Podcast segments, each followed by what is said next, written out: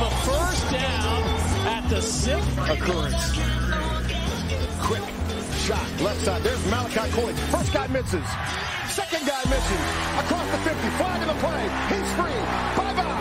Malachi Corley off to the races. As I said before the break, 94 yards and a cloud of dust for Western Kentucky. State a team that won 12 games a year ago, got the Mountain West championship game. The in their season, their conference opener, but it's Jeanty who slips a tackle, runs upfield. Ashton Jeanty, touchdown! Wolfhard first down and 10, looking for that end zone. He's got Harvey, and that's a catch for a touchdown. Old Dominion breaks the ice. With 7.05 to go here in the fourth, it's Javon Harvey hauls in touchdown number two on the year. The G5 Hive. All G5 all the time. Hello and welcome to the G5 Hive episode two on this uh, Labor Day day. Um, hey, Justice, how are you? I'm doing all right, man. How did week Just- one stressful go? day. Stressful Uh, day. How did week one go? Um, it went okay. I mean, from a fantasy perspective, it went okay for me. Um, I actually think I might. I know I didn't go undefeated, but I won most of my matchups, so I'm uh, positive. I'm definitely watching this Clemson Duke game. I'm going up against Will Shipley and Cade Klubnik. So that muff punt a little bit ago and touchdown to uh, Klubnik to Shipley. Not not a fan of. So I've got about 20 points left. So let's see if I can pull one out. But I always welcome feel like to- week. I was gonna say I always feel like week one's really stressful, right? Just I don't know. there's a lot of unknown. Even though we put a lot of time and effort into figuring out as much as we can, there's still a lot that we don't know. And that's what we're here to try to help is uh, come up with actionable content, especially all around G5 news. So here on episode two of the G5 Hive, where we aim to bring you all the honey and goods on G5 college football. Justice, where can uh, people find your work or Twitter? Uh, my Twitter is at justice underscore two three one eight.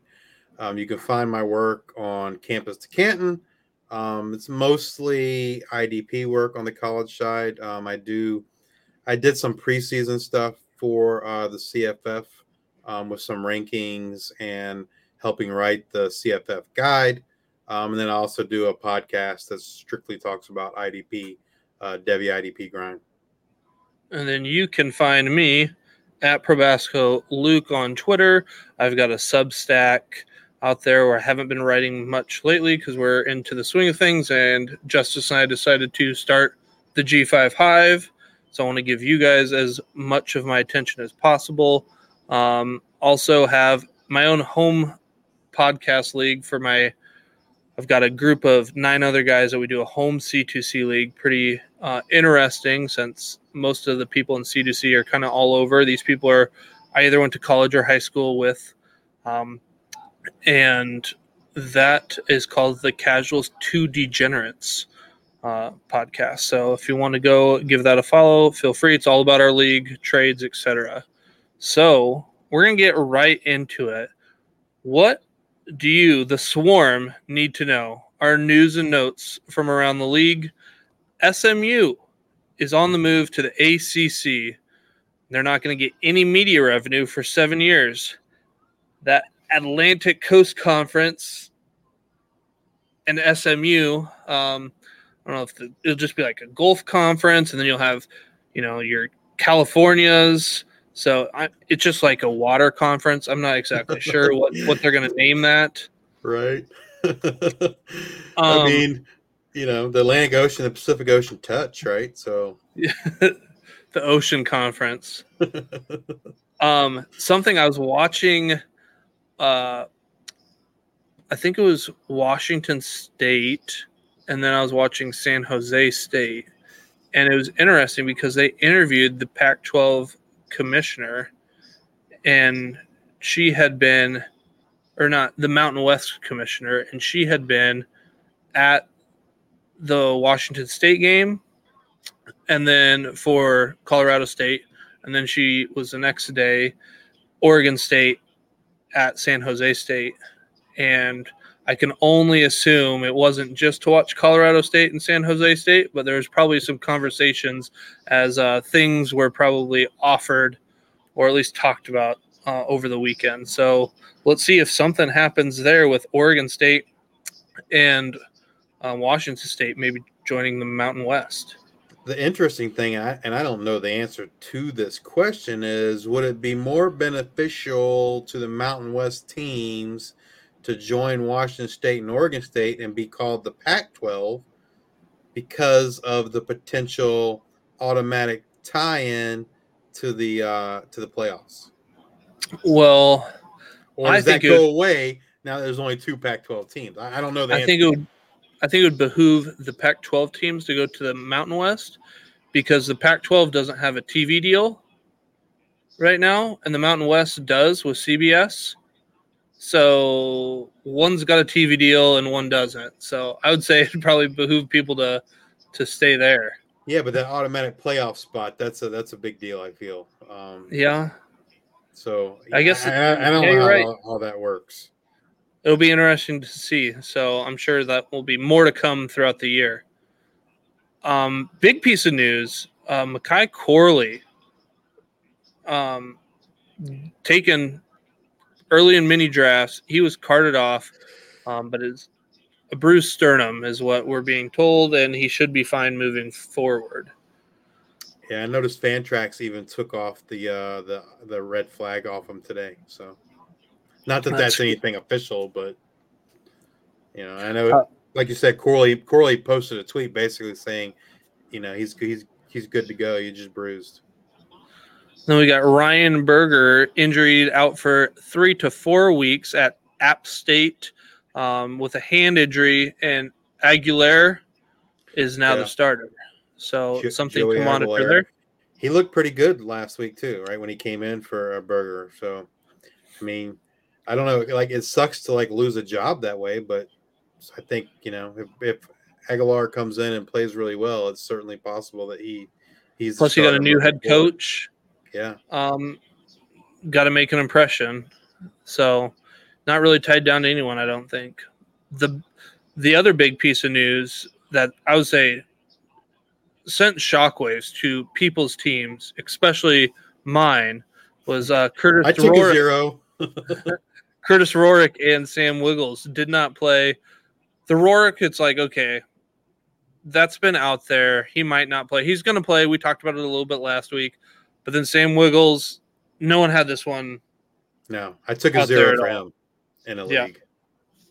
So I play in two leagues that have the Fantrax swap. Hopefully, I've never. Uh, this is my first year playing with those, so hopefully that works. But kind of wishing my other leagues uh, had them. I, I, have I have some leagues that have them. Um, I always I always forget to do them because you have to do it like so you'd have had to do it on Thursday, Monday.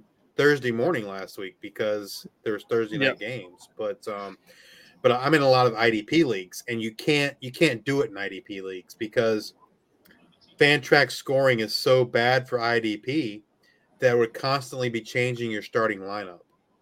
And in all my leagues, I have a tool that scores the IDP. Well, if your if the auto sub changes your lineup, then I don't know what your real lineup was. You know what I mean? So yeah, for that reason, we don't we don't use it in any of the IDP leagues because you know it's going to affect both offense and defense. The other big piece of news is there was a lot of people excited about seeing Braylon Braxton at Tulsa play. He had an ankle injury and he was he had that sprained and was not able to put any weight on it and was seen in a walking boot on the sidelines. So the plan was for Williams to go in on the third or fourth drive, even before the injury, um, but he took over and did pretty well for the entire game. So right, and it didn't help that Braxton looked terrible. for the, yeah, the, the, he didn't last long. he was in there. No, what he what was he like? It was like one interception for nine, and he had two interceptions.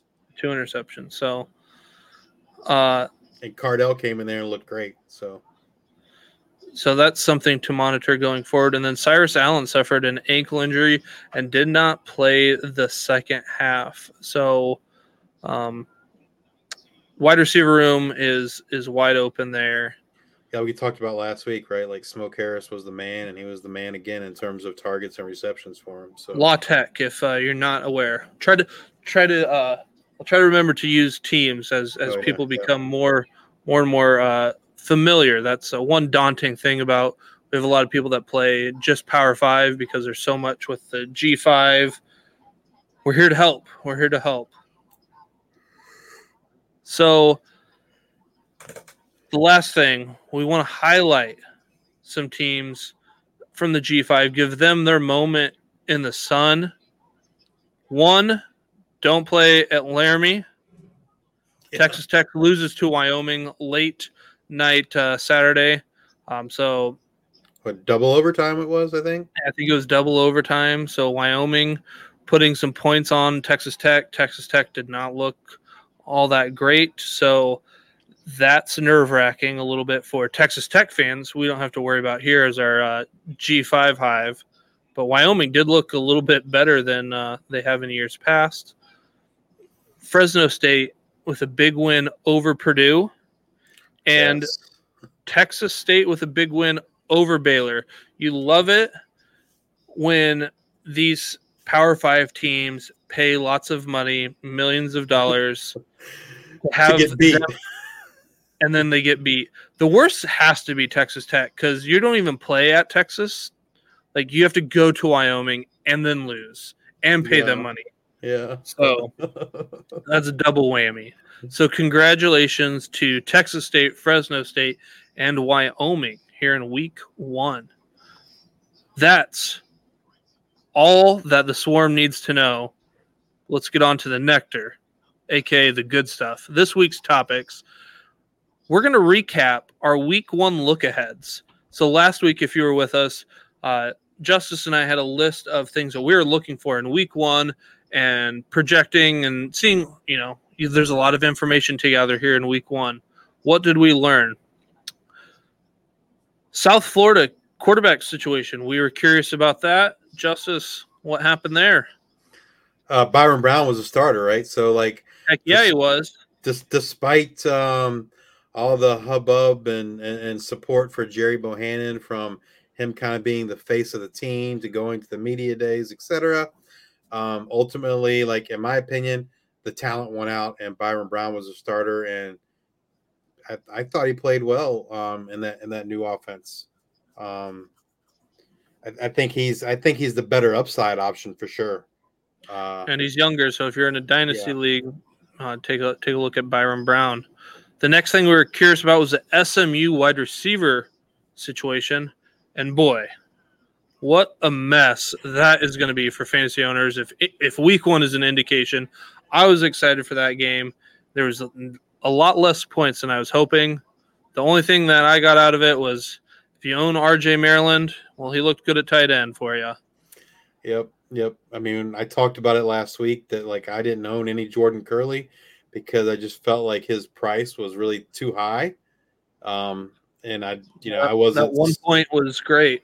Yeah, I wasn't sold on him being the man. I, you know, but like you said, the, the takeaway is the RJ Maryland, Maryland, you know, in a tight end required league, he looked great. Um, other than that, they just they spread the ball around a lot, and I don't I don't know that that's going to change.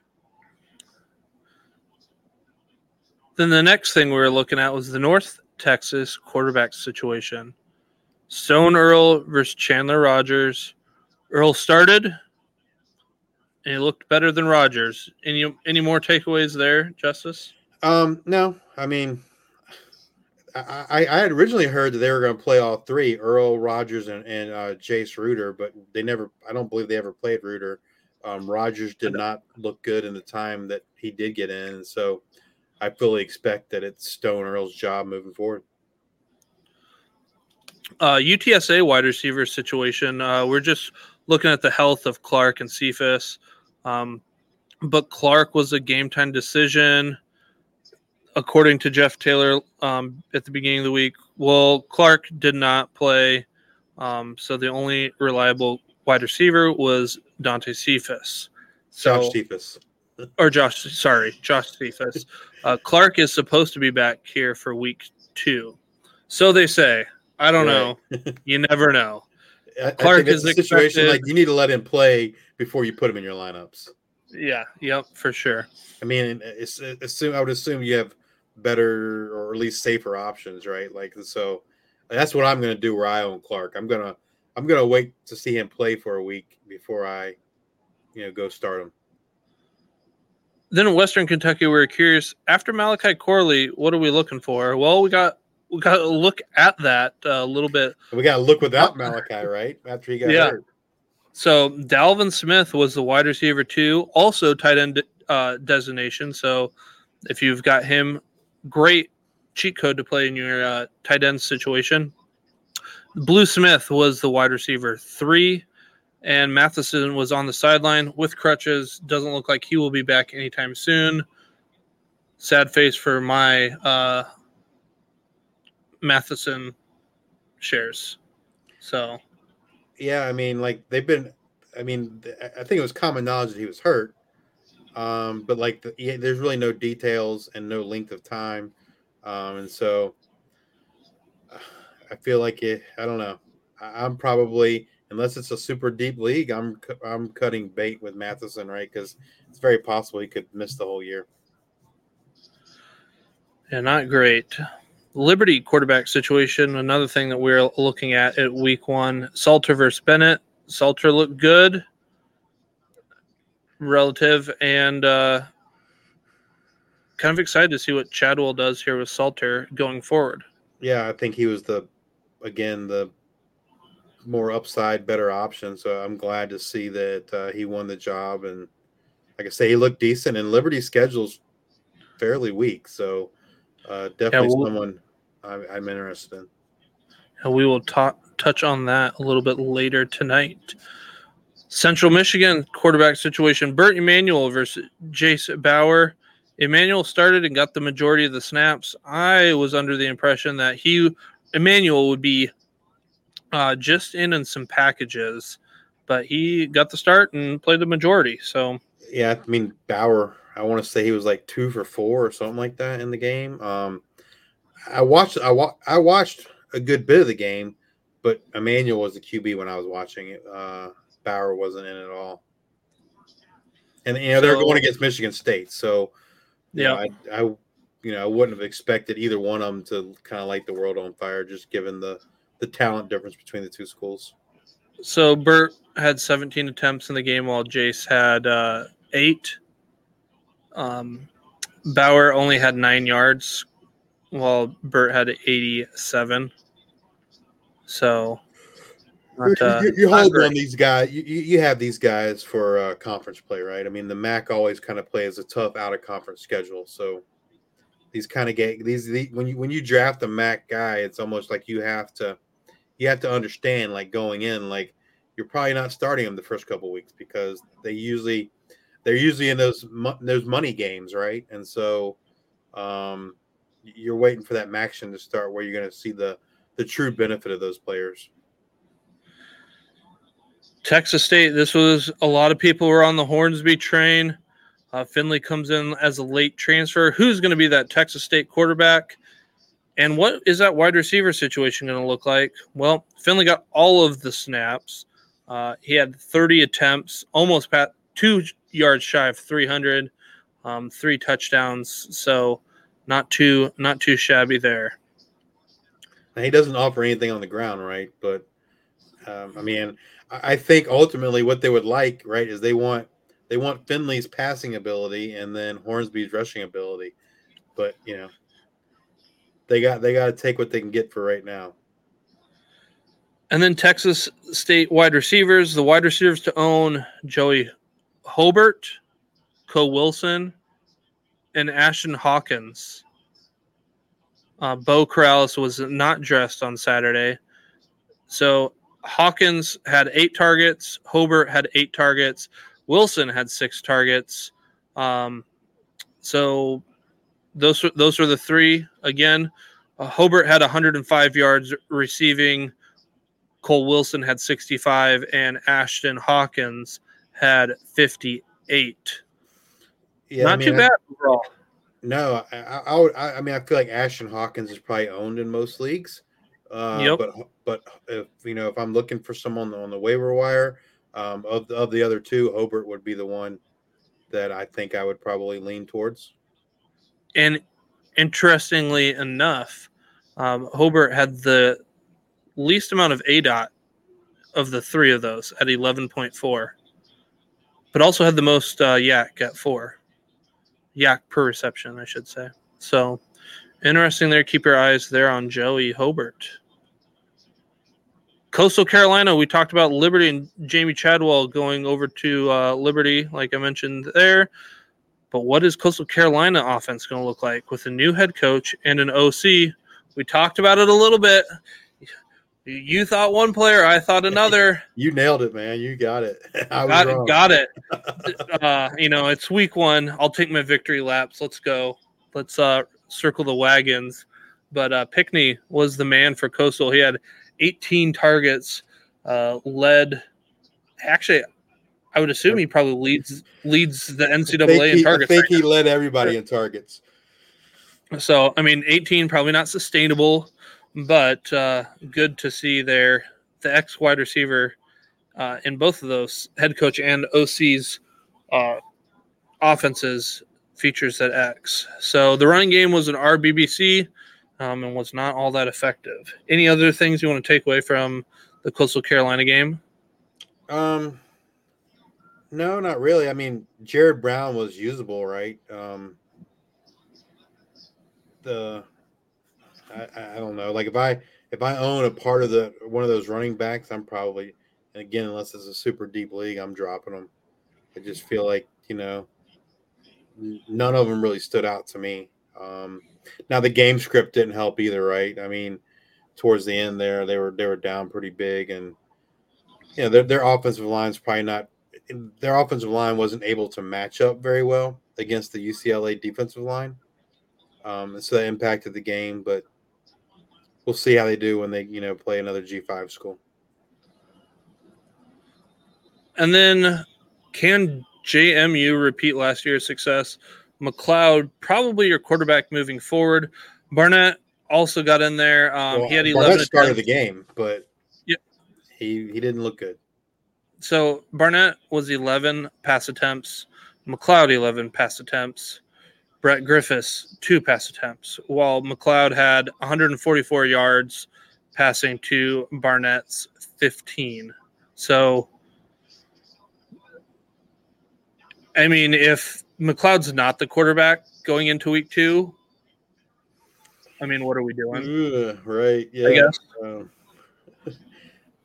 I, and I think last week I mentioned like the only piece of the offense I was overly interested in was Kaelon Black, and he did pretty well with with the. I mean, he didn't, you know, he didn't get like a workman's load, but I think he was twelve carries. But I mean, he looked good for the the carries he did get. He looked like the best running back. Yeah, and he, like you said, he did a lot with them. So, um, Keon his touches, he had 12 total touches in the game, while uh, Latrele Palmer had 10, and Black had 125 yards uh, compared to Palmer's 45. So, um, yeah, I mean, you're right. Black was the guy to guy to own there. Then uh, Reggie Brown. Oh, do you have more on Keon No, Black? no, I was going to talk about the wide receiver situation. Yeah, go ahead. No, I was going to say Reggie Brown, like, you know, he looked like their best receiver, but he had very limited touches. And I just feel like, regardless of who's the quarterback is, either Barrett or um, um, McCloud, like, I don't, you know, I don't expect either one of them to be able to produce Todd Centeio passing numbers. Yeah. I'm going to let you take this one. You were curious on what that new offense for ODU would look like.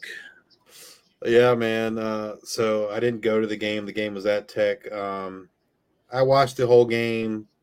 Uh, the biggest takeaway for me, at least from the offensive side of the ball, was the offensive line for Old Dominion is terrible.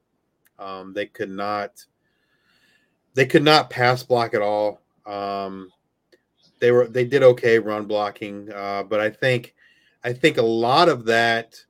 So, a lot of the production came from Grant Wilson. Last year, ODU's quarterback was Hayden Wolff.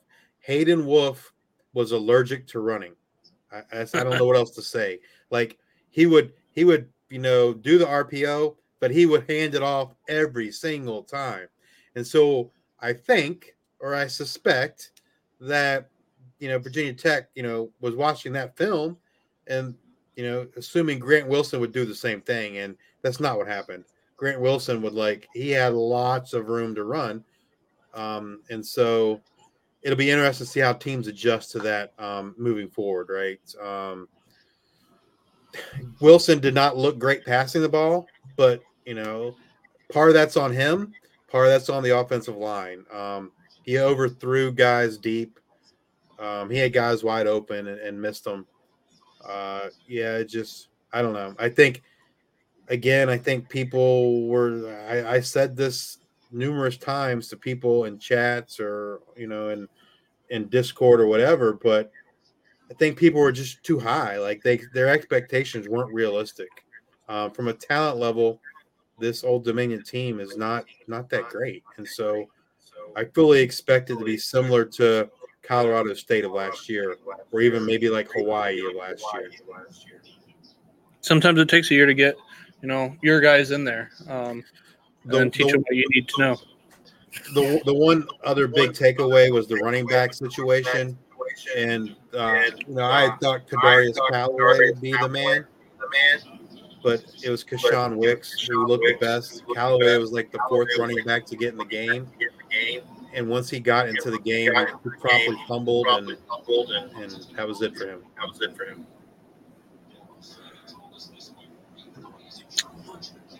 The next piece of uh, that we were looking at was George Holani versus Ashton Jeanty. They're at Boise State. Holani was injured with a lower body injury, uh, but Jeanty had 14 touches compared to Holani's 12. But Jeanty had 93 more total yards, so he looked he looked great out there. Had a nice stiff arm, um, run to the left side of the line, and uh, scampered into the end zone on a run. Um, looked explosive in the passing game. They need to get Jeanty as involved as they can, and I think they could run away with this Mountain West. Yeah, I mean, it sucks for Holani, like that he got injured, but it was great for Jeanty, right? I think I think Jeanty's the more talented back, in my personal opinion. So, and I own I own way more shares of him than I do Holani. So it's I, I, I concur. So, uh, starting quarterback for Air Force, can J L E the third replace Brad Roberts? That's what we were curious. But uh, Zach Lear, is that how you uh, say that? I, I would say it's Larry Lar, Larry? Larry or Lariar. Uh, he turned out to be the starting quarterback, and he had a lot of of runs. I think he only had three passing attempts. Um, so Jensen Jones played running back, um, and JLE the third had 62 yards on four touches, which pretty impressive. yeah, Yeah. they spread the ball around a lot, and so I don't know that you're going to see much different this coming week. I'm pretty sure they play an FCS school, and so I expect a pretty big rotation again. And um, sorry, JLE is uh, John Lee Eldridge the third. Is- That's a mouthful. So Fresno State. Now this, this was something exciting. Um, new head coach, um, or yeah, new OC. Is that what it was? New head coach.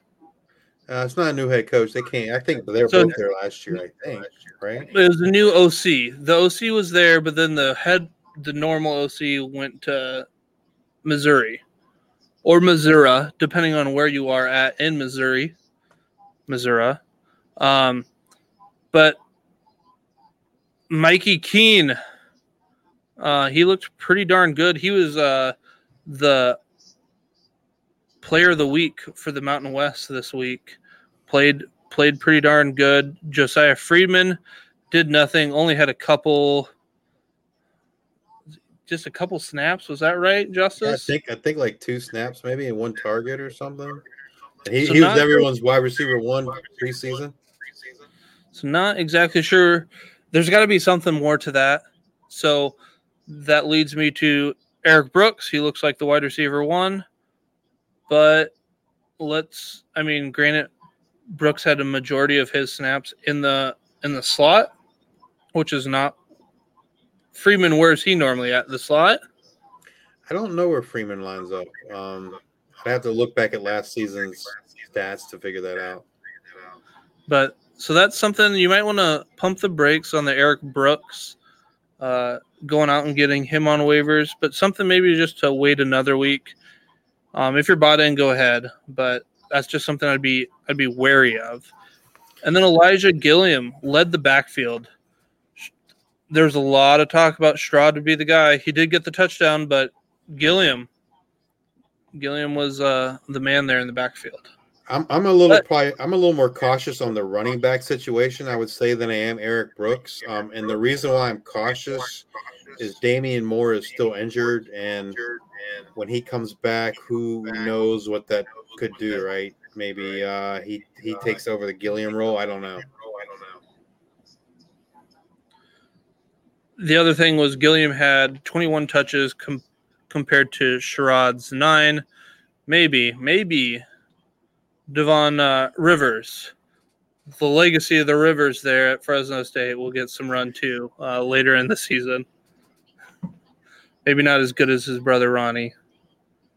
No, he's a true freshman too. So So the other the last thing that we were curious about going into week 1 was this offense at UNLV, the new go-go offense.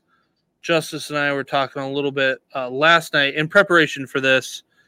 And Justice, you you might want to label the go-go offense a little differently. What was your your the thought? no, the no go offense the no-go offense did not Just- did yeah. not look great.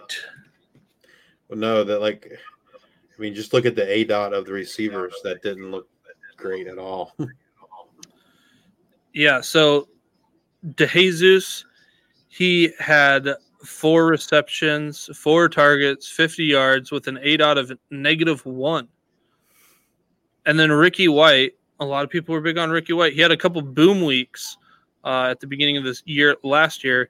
Uh, he had two receptions on five targets for five yards. So that not great. Then we had Brumfield and Maiava. Maiava yeah, both they both, both, uh, played. played. Uh, Brumfield with 11 attempts compared to Maiava's five, and then it was 86 versus 40 for yards. So not not a lot um, going there at the UNLV offense. The no go offense starting now until until we're seen otherwise. That was all the things that we were looking for in week one. It didn't disappoint. We had a great week one. But now we want to look at our top producers for the G5 in our season to date. So we're going to break this up uh, quarterbacks, running backs, wide receivers, and tight ends. That's how we're going to do this. And then we have criteria for each of these. So g- as I uh, filibuster here for one second while I get everything up together, we uh, have two little pieces that were little pieces to the puzzle to help you guys or to figure out how we're gonna categorize these. So we're gonna look at attempts. If you're at a quarterback, if you're throwing a whole bunch of balls, that's volume. Volume is king in college. So we're looking at how many how many attempts are you doing, and then your yards per game. Because obviously, the more yards you throw in a game should correlate to you know how many attempts. But That's how you get all your points. You don't get a points for uh, just attempts. You get them for completion. So I want to know how, many yards you are getting a game. We will then talk about our running backs. Again, volumes king, total touches. So that'll be wide uh, receptions and rushes, and then um, total yards per game. And then wide receivers will be our targets and our yards per game. Touchdowns are not a sticky stat, but you targets are earned. And if you're getting targeted, you're doing something right. Whether you're getting schemed, you're getting yourself open. So those are the things we want to look at. And then tight ends, again, targets, yards per game. And then I went and added A dot because I want to know is my tight end just like around the line of scrimmage? Is he a safety blanket or is he actually running routes? So we'll kind of go from there. And Justice, I will let you take over our quarterbacks. Yeah. So as Luke was saying, we kind of have two criteria here for the quarterbacks, and the quarterbacks we're going to mention check both boxes. So we looked at the top 20 in attempts and the top 20 in yards per game, and guys that check both of those boxes um, are guys we're going to talk about. So the number one was Austin Reed. He's tied for the lead in attempts at 50, and he was fourth in yards per game with 336 yards. Next up is EJ Warner. He was tied with Austin Reed in those um, attempts with 50. He was fifth in yards at 299. Next up is uh, Brayden Schager from Hawaii. He played two games, but he is fourth in attempts at 44 attempts per game, second in yards at 352.5 yards per game. And to me, the important thing to know about Hawaii and Schager is that was against two P5 teams, right? And so I would expect those things to only be better or, you know, work better against, you know, Mountain West and G5 teams. Absolutely. Um, this next one's a little. Oh no, I'm sorry. Skipped ahead. Mikey Keene, who we talked about earlier, um, looked phenomenal with uh, Fresno State in that first game. Led them to that win over Purdue. He's fourth in attempts with 44, but he's number one in yards at 365 yards per game. This next one did surprise me a little bit, but I think it was just kind of the way the games worked out, and that's Grayson McCall. We talked about that earlier against UCLA. In attempts at 42 attempts per game and 13th in yards at 271. Uh, this next guy is someone that no one probably had on their bingo card to be on this list at all, and that's uh, Jacob Zeno from UAB. UAB. He's seventh in attempts at 41 per game, ninth in yards at 291. So top 10 in both categories. That's, that's pretty good. Uh, we talked about Taylen Green of Boise State earlier. Uh, his attempts were up, 40 attempts. That's good for ninth. Good for ninth. He was on the lower end of the yards with 244. Uh, was ranked 17. 17. Uh, next up, we got the dual threat ability of Dequan Finn from Toledo. Toledo. 39 attempts, 39 attempts, which brings him 10th, and 233 yards, which is 19. Which is 19. Uh, this next guy also played two games. Played two games, and they the team hasn't done well, but you know he's he's thrown the ball a lot, and that's Hank Bachmeier with Louisiana Tech. Louisiana Tech. He's 10th in attempts at 39 per game and 10th in yards, at 286 and a half yards per game. Yards per game. Um, this next one we talked about uh, SMU earlier, earlier, Preston Stone, and he looked great for SMU this week. Um, sure did. Um, spread the ball around a lot to the receivers, which is not so great for your receivers, but it's great if you're a Preston Stone uh, owner. He uh, finished with 38 attempts, which is good for 13th overall, and uh, yards 249, 15th overall. Now, this next gentleman, I would have expected higher to be higher on this list preseason and that's Davis Brin at Georgia Southern. I mean, they kind of I feel Yeah. like they led the like they led the NCAA last year in NCAA attempts last and yards year per in game. yards per game. But he was 14th in attempts with 37 and 17th in yards at 244. 44. And these this next one was maybe a mild surprise. That's Seth Henigan from Memphis.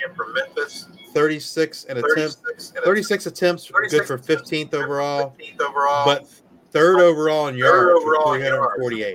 I didn't necessarily see that kind of passing uh, yardage coming from Memphis this year.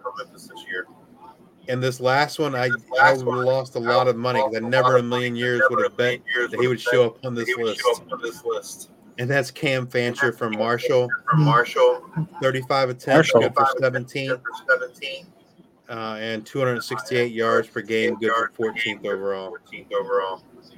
And those kind of were the, if you're looking from a volume perspective, those are the quarterbacks that check both boxes.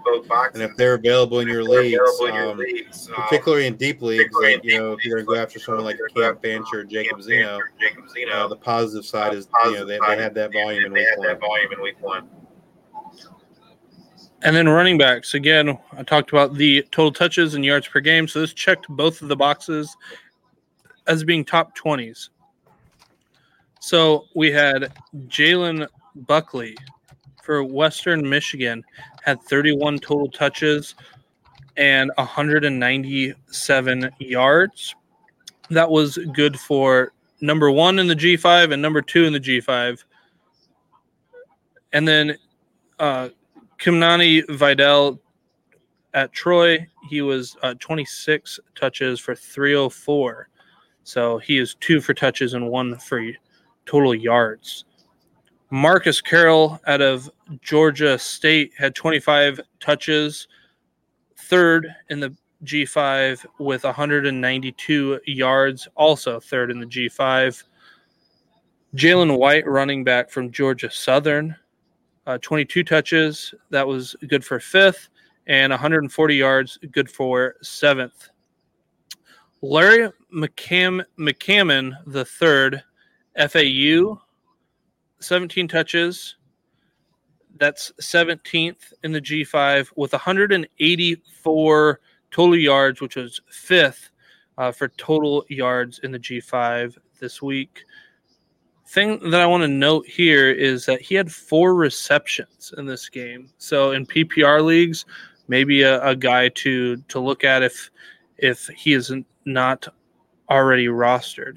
Nate Noel out of App State had 24 touches, which was fourth in our touches category, and 114 yards, which was 17th. Jordan Ford, I am blanking where he's out of um, Justice. Do you recall? Um, Jordan Ford is Tulsa. Jordan Ford is Tulsa, Tulsa, that's right. Uh, Jordan Ford had 21 touches, which was good for six, um, 113 yards, good for 18th. Elijah Gilliam, who we talked about at Fresno State, had 21 touches as well, tied for six with 108 total yards, good for 20th. Sutton Smith, um, who is at Memphis, had 20 touches, which was ninth, with 118 yards, um, which was 15th. Deion Hankins, um, UTEP, 20 touches. That's good for 12th. 119 and a half yards, or 119 yards. That was good for 14. Naquan Wright, I am blanking where he's out of. Um, South Florida. South Florida. South Florida.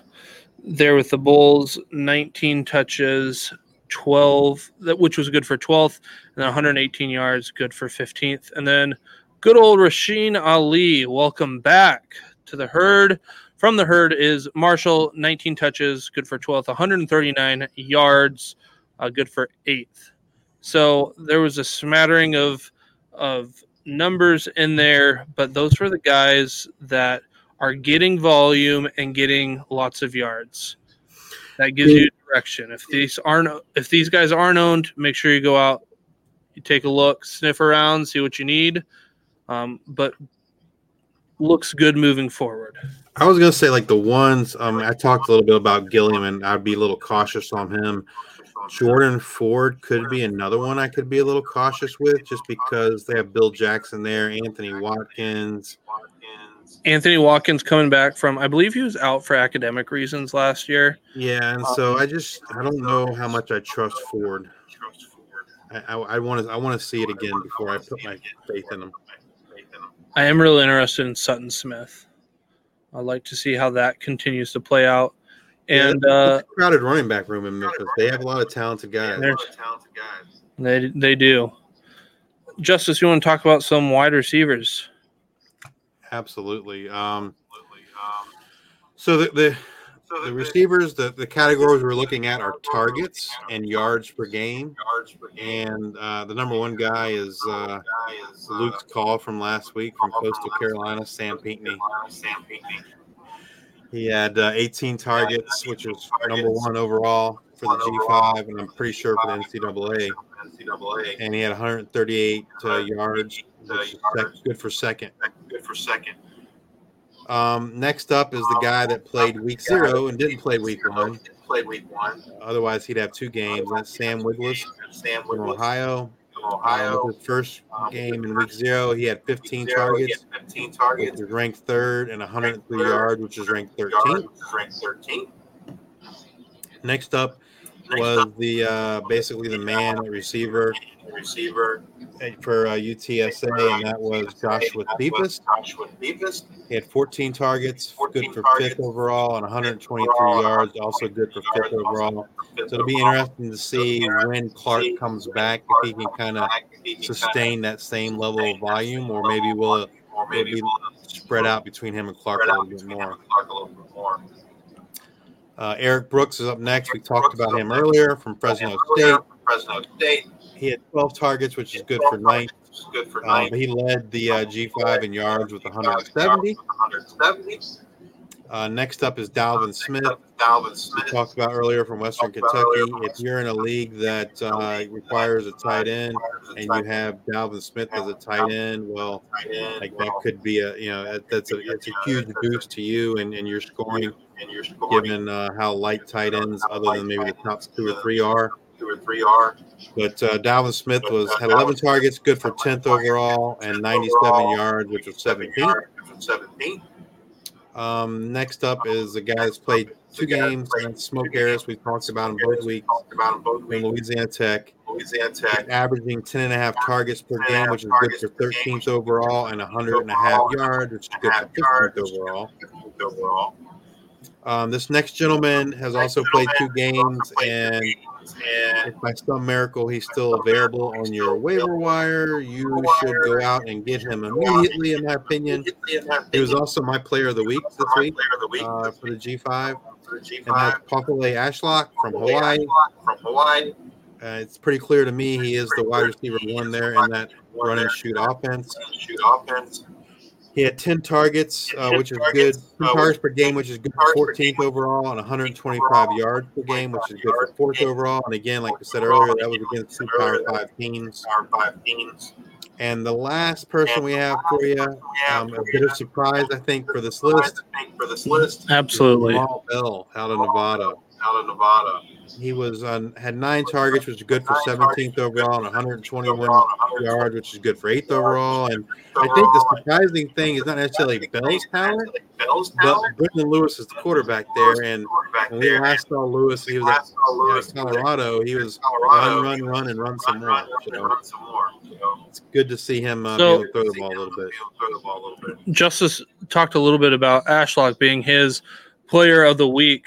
Uh, for week one here in 2023. Go check us out on Twitter or at the G5 Hive. You'll see my player of the week, Chris Mitchell, uh, for Florida International Golden Panthers. They get the win against Maine 14 to 12. He had 11 targets, nine receptions, and 201 yards there. And uh, he scored 50 plus points in PPR leagues. I, I, I, lost I lost a game because of him. I didn't have that on the bingo card. That probably not going to see something like that. They looked pretty miserable there uh, week, week zero. Zero. Yeah, would they have like six so, total yards in week zero? Rushing passing yards. It was not not looking great. So there again is the targets and your yards. Again, targets are earned. So that uh, Not not to change the subject, but Shamari Lawrence, um, you know what a difference one week week makes, right? He was like the man in week Yeah. zero, and then this week he didn't really do too much. I think that's just that's just the way the Florida International offense is. I think, and I, I just don't think those guys are going to be consistent. They're going to be consistent. moving on to tight ends. Again, we're going to go volume, targets, yards per game, and then A dot. So I didn't put this in ranks because it's tight ends. They're mixed in there with with receivers. So Tanner Koziol out of Ball State, uh, ten targets. He had sixty six yards and an ADOT of seven point three. David Martin Robinson at a Temple, eight receptions or eight targets, 51 yards, and an ADOT of seven. Neil Johnson out of Louisiana Lafayette, eight targets, 38 yards, ADOT of seven. Cade Conley out of Marshall. The herd had themselves a day. He had seven targets, also had seven receptions for 79 yards and ADOT of 4.6. Dallin Holker. This this is the guy. If he's out there on your waivers, we'll get to it later. But make sure you uh, scoop up Holker. Uh, six targets, 47 yards, and ADOT of 11.2. He's there at Colorado State, previously at Utah, right? Is that correct or BYU? Holker was from BYU. Was from BYU. BYU. Um, then goes over to Colorado State, where you got um, why am I blanking on the coach name? Norvell there that Yep. Um, likes to use the tight end. So then we've got Justin Joly, UConn. He had six targets for 38 yards and ADOT of 9.2. We talked about him earlier. RJ Maryland, SMU, five targets, 58 yards, ADOT of 7.8. Then it gets a little interesting. So we had the upset. We had Wyoming over Texas Tech. Treyton Welch and John Michael Gyllenborg each were productive for Wyoming. You've got Welch with five targets for 31 yards and ADOT of 13.2. That's that's running routes. When I think of Wyoming, I think of running the ball. But he had ADOT of 13.2. And then you've got Gyllenborg with six targets, 37 yards, and an ADOT of 8.2. So seems like I didn't get to watch much of that game, but it seems like based off the stats, a lot of two tight ends makes sense with they like to run the ball, but they were running down the field for routes. So um really like to see that. Sorry, watching a little bit of this Duke game. Riley Leonard with a big run touchdown. Not looking good here for my second half uh, Shipley uh, Klubnik shares. I got to keep them down, keep them down. Um, Harold Fannin Jr. out of Bowling Green had five targets, 29 yards with an ADOT of nine. And Jareer Getson, Getzinger, Eastern Michigan, uh, five targets, 33 yards, and 4.6 ADOT. So got a lot of targets, but not really down the field. It seems more like a blanket type guy check down. There's a lot of tight ends there that I just gave you in just the G5 alone. You've got other places who don't want to talk about tight ends at all. Power 5, G5, we don't want them. Here's a couple. Here, I just gave you two, four, six, eight, 10, 11 tight end names here at the G5. So we got you covered here at the G5 Hive. The uh, the Anything one- you want to add? Anything you want to add, Justice? The one thing I wanted to mention that we didn't talk about in the news, and I I, I, I completely forgot, but when you were talking about Colorado State, uh, Clay Millen got injured this week.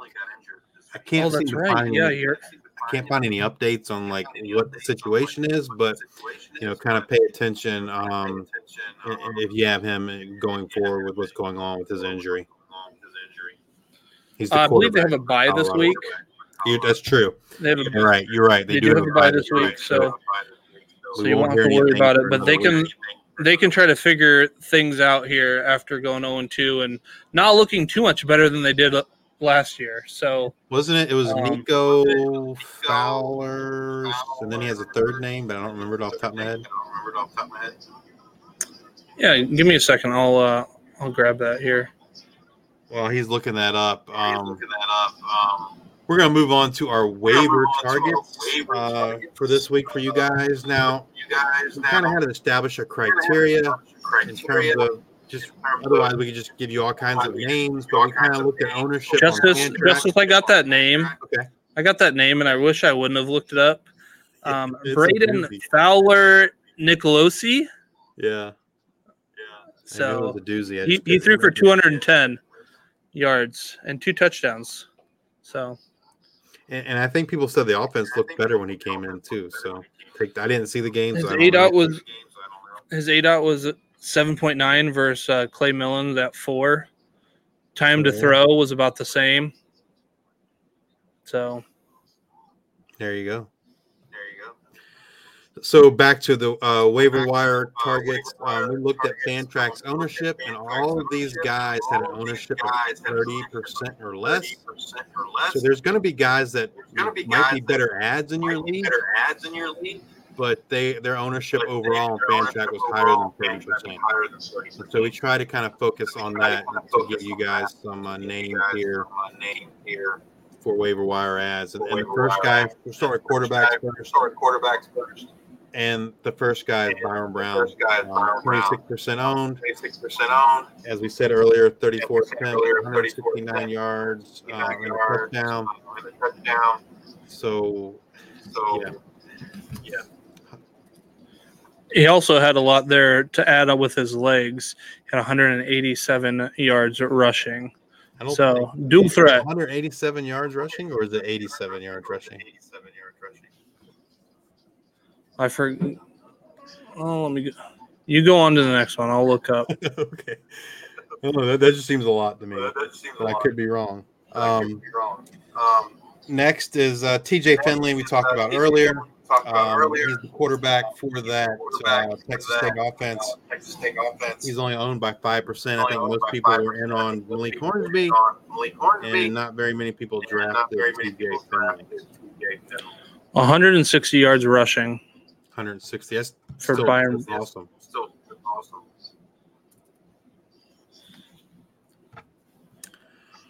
The next quarterback we've talked about several times tonight, and that's Mikey Keene, Fresno State. He's only owned in 12% of your leagues. Uh, this next guy really shocks me, but I feel like he should be owned more than this, and that's Brayden Schager at Hawaii. He's only owned in 19% of leagues. Love it. If you get that, think what some leagues could be if they have that Schager Ashlock stack Yeah. in some leagues. Like you could be getting, like right now they're playing Power Five teams, and you're getting like 50 points from them. Like I wouldn't be surprised to get like a 70 point week from those two once this year. Yeah. I would- like you said, when they get into conference play, for sure. Conference play for sure. And then you've got Schager, who's a junior, so he's got a, presumably will use another season. Ashlock, a redshirt freshman, so something to invest in. And the last quarterback we have for you is Kaidon Salter. He's only owned in 18% of the leagues. He uh, had 20 attempts and 82 rushing yards. And you want to talk about that schedule with Liberty? Yeah, so they've got New Mexico State. Not that hard. Buffalo. Buffalo threw the ball around a lot. That could be a fun game. FIU can't tackle.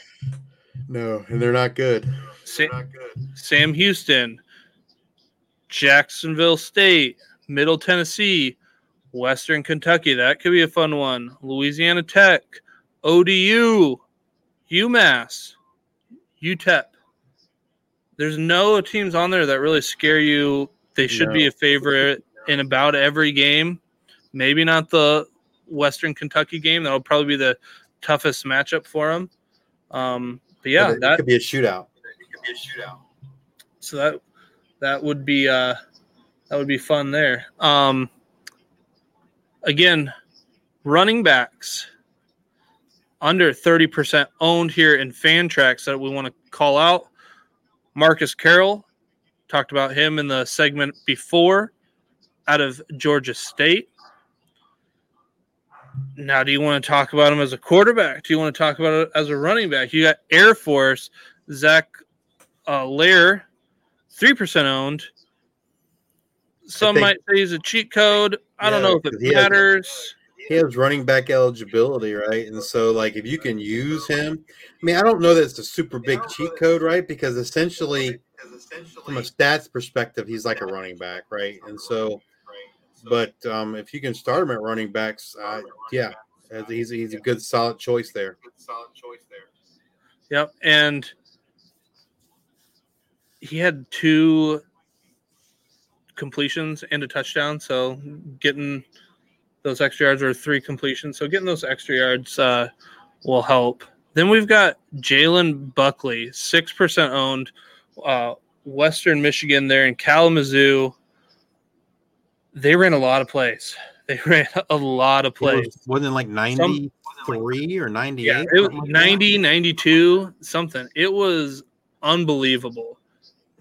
But I'm gonna pull up and he their was like their thirty stats one here. carries for two hundred some yards. Yeah, he had uh 193 rushing yards on 30 attempts. They also had another running back there who didn't meet the yards threshold, but was a volume. He had 21 touches in the game, and that was Zaire Abduas Salam. Um, but th- they ran so many plays. I'm going to go with Buckley right now. Yeah, absolutely, and he's a true think he was, freshman. uh, he's a true freshman. so I, I, I was then- shocked. I, I thought Keyshawn King would be the man for them. I think he got hurt or a little banged up in this one, so it's something to monitor. But I don't know if he'll get much. We'll see. We'll see how this offense plays. If they have 90 plays a game, there'll be plenty to go around. I, I do have a league where I do own Jalen Buckley, and I, so and I owned him like before now. No, it's just a dart throw. It, it's and it's a uh, it was a um, map only league, but still. Yeah, I'll take it. it's nice, nice, nice throw there. And then I'm cheating a little bit, but Blake Watson, ODU, pay, pay Well, he's in homage Memphis to now. uh, Justice. He's at Memphis now. I'm paying paying homage to to Justice here. He's owned in 33%, so he's just over that threshold. But go out check him out.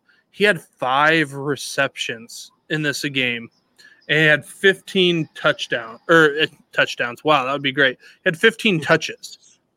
So I really want to see my running backs getting 20 touches or right around that. 15, not bad. But out of a 33% owned running back, you're getting 15 touches. PPR leagues, five receptions a game. He had 126 yards and three touchdowns um, in this game. Sutton is there. He had 20 touches, but he only had two receptions. So Watson could be used out of the backfield um, lineup. He was originally, if I'm remembering correctly, He was a um, receiver. out of high school. He was a wa- he was a receiver. So Yep. we talked about Thes, Thes, Seth Henigan as kind of being one of those names that we didn't kind of believe week one was up there. It could be something. It could be something. So go check him out. Maybe watch him. Those are all the running backs that I had.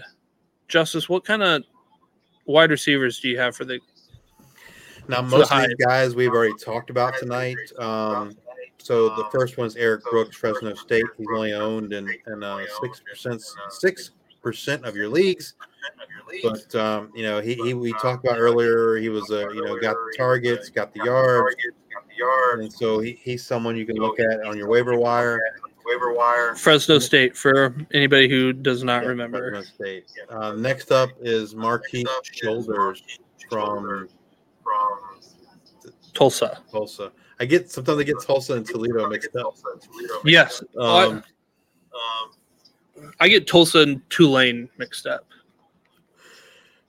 The uh, Marquis Shoulder was was their their leading receiver. He's only owned in uh, two percent of leagues.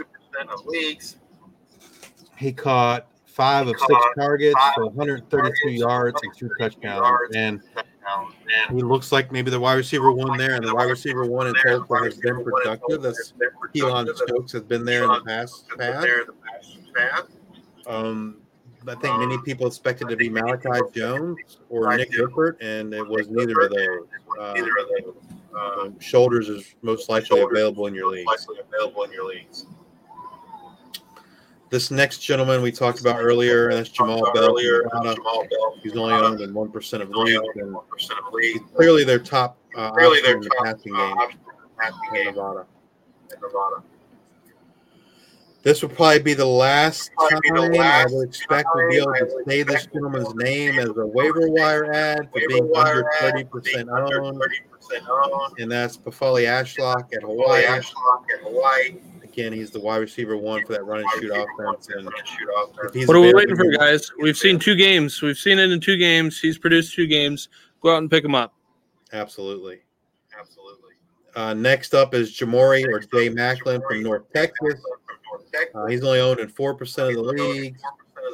He didn't get a high amount of volume, but he did he did a lot with that volume. I want to say he had like four catches for 102 yards or so.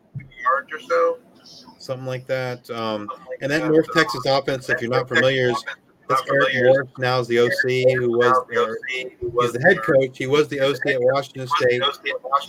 Previous to that, he was the head coach at Incarnate Word. And so that's an offense that I'm interested in, and Maclin looks like to be the, the, the wide receiver to own there. Yeah, so he had four receptions, seven targets, 122 yards, and two touchdowns with an ADOT 14.9. Yeah, he's he's he's electric. He, he's an elusive guy. Next up is Robert Lewis of Georgia State, and it looks like he's kind of stepping into that uh, wide receiver one role that was vacated when Jamari Thrash transferred to Louisville. Lewis is only owned in seven percent of your leagues. He had seven of his eight targets for 97 yards and a touchdown. And so, I mean, I think you can pencil him in as the wide receiver one there. I don't necessarily know that he will get I don't necessarily know that he will he will produce like Thrash did, but I think you can expect like probably 90% of that maybe. Ninety percent of that, It's still pretty good production. Still pretty good production. Yep. Uh, next up uh, is Justice Earl Simmons, who is the other receiver at Colorado State behind Tory Horton. He's only owned in 10% of leagues. He caught five of seven targets for 123 yards and one touchdown. Um, if you're in a dynasty league, this man needs to be owned, right? Uh, because Horton, I believe, is gone after this year, and he's going to be the Yep. man stepping up after, after that. Next up, we talked about him earlier. That's Joey Hobert from Texas State. Um, he's a transfer. He came in from, he was an FCS All American. Prior to that, he was a receiver at Washington State. But he caught six of eight targets for 105 yards and a touchdown. He, he's, you know, and he's in a high volume passing offense there at Texas State. Definitely someone I'd be interested in. Someone I'd be interested in. Next up is Demeer Blankumsee uh, from Memphis. He is a transfer, and he came was it Toledo or Tulsa? Toledo or Tulsa? I get them mixed up. I don't remember. I believe it's Toledo. Uh, but anyway, he's at Memphis now, and as we talked about Seth Henigan earlier, with that, that crazy game in terms of yards and attempts, Blankumsee was his uh, number one preferred target. He caught all six of his targets for 98 yards and a touchdown. And he's only owned in three percent of leagues and Fantrax.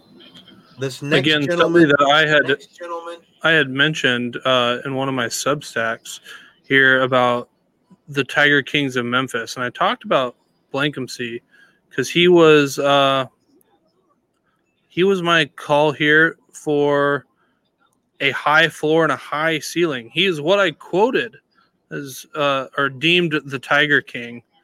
Um, there in that. So if you want to go check that out, I broke down kind of Memphis's offense and, and what to expect. And I'm not gonna lie, I didn't expect how great they were in week one. We'll see how week two goes, but somebody to monitor. So we got one more guy before we talk about tight ends, but I was a little disappointed in, in how Landfair looked for Memphis, especially given all those passing yards and attempts. Yeah. All right, the the last receiver. Um, this gentleman came on really strong at the end of last year, and that's Tyrone Howell from UL Monroe. He's only owned in six percent of leagues. He is he is their offense. Like he is their offense. Like he had nine of he caught nine of fourteen targets for sixty-seven yards and a touchdown. Um, if you are in a PPR league, you could do a lot worse than adding him. The yardage might not always be there, but man, he he, get, he gets the targets, and, and that's that's huge in a PPR league. In a PPR league. And then we're gonna end our waiver targets here with our tight ends. So I'm gonna talk about Cade Conley there for the herd. We talked about him above. He's only owned in one percent of leagues. Dallin Holker, 15% owned. That needs to get bumped up. Uh, nice ADOT there. Tanner Koziol. This better be the last time we talked about him at 26% Yeah, shocking to see him only I- at twenty-six percent. I couldn't believe it. Like, there's no way we can talk about him or another guy on here, David Martin Robinson. I thought there was so much hype around those two. He's Yeah. 18% owned. So let's let's bump up those uh, shares. And the last guy I want to talk about here is Mark Redman from uh, San Diego State University. He has he averaged so his two games. He's got two games under his belt. He averages uh, three receptions and three and a half uh, targets a game and gets 34.5 yards and he's got two touchdowns already on the year um, and he's got an ADOT 12 so i think that is something to monitor he's out there running routes uh, and of his uh, two touchdowns he was targeted in the end zone four times in in week zero. Yeah. so those are our guys to to pick up. You know we just spit a lot of information out you at you as much actionable information that we can pack in. We're running at about an hour hour 15 this is uh there's a lot of information and we'd love to hear any feedback that you guys have for us. If there's stuff that you would like to hear more of less of how we change things up. We're evergreen episode two of the g5 hive. Um, more to come. We want to like i said just give you guys as much actionable information we can about the g5 justice anything you want to say before we uh, get out of here and One See thing I do want to mention when we talk about all these stats, um, so we're looking at PFF, and so if you don't know, PFF charts th- their own games, so their stats are going to be a little bit different than say like what ESPN shows or um, you know some other websites that you may go to look up uh, college football stats. even So- fantrax yeah, yeah. Just keep that in mind that you know we're that's what we're using as PFF, just because they have the advanced statistics. Um, you know, and they're not a sponsor of ours, but I, I would certainly encourage if you don't have a PFF subscription, I would certainly encourage anyone to do it. Um, I think it's like ninety bucks, eighty-eight bucks, something like that, and it's it's a wealth of information, both NFL and NCAA data that you can get. All right. Well, that's going to do it for us tonight. Next week, we'll go full bore again, just like this week, with that sweet, sweet nectar on the G5 from week two games and bring you all of the news that you, the swarm, can find concerning G5 news. Thanks for supporting. Please subscribe, retweet, tweet it out, leave a five star review. We're available. We're right now. We're live on YouTube. We're live on Twitter. We are out on Spotify. To be determined here on uh, Google Podcasts. We're approved. We're just waiting for it to uh, be distributed out of there. Not sure what's going on there, and still waiting to hear back from Apple Podcasts. So Apple Podcasts pending. We need to get uh, Apple on there because uh, a lot of people listen to podcasts there on Apple. But I'm work. I'm I'm working my emails. Uh, we're we're gonna get that going. So that will be it for us tonight. I'm Luke Probasco. That's Justice. Yep. We'll see you next week. See you next week. Bzz.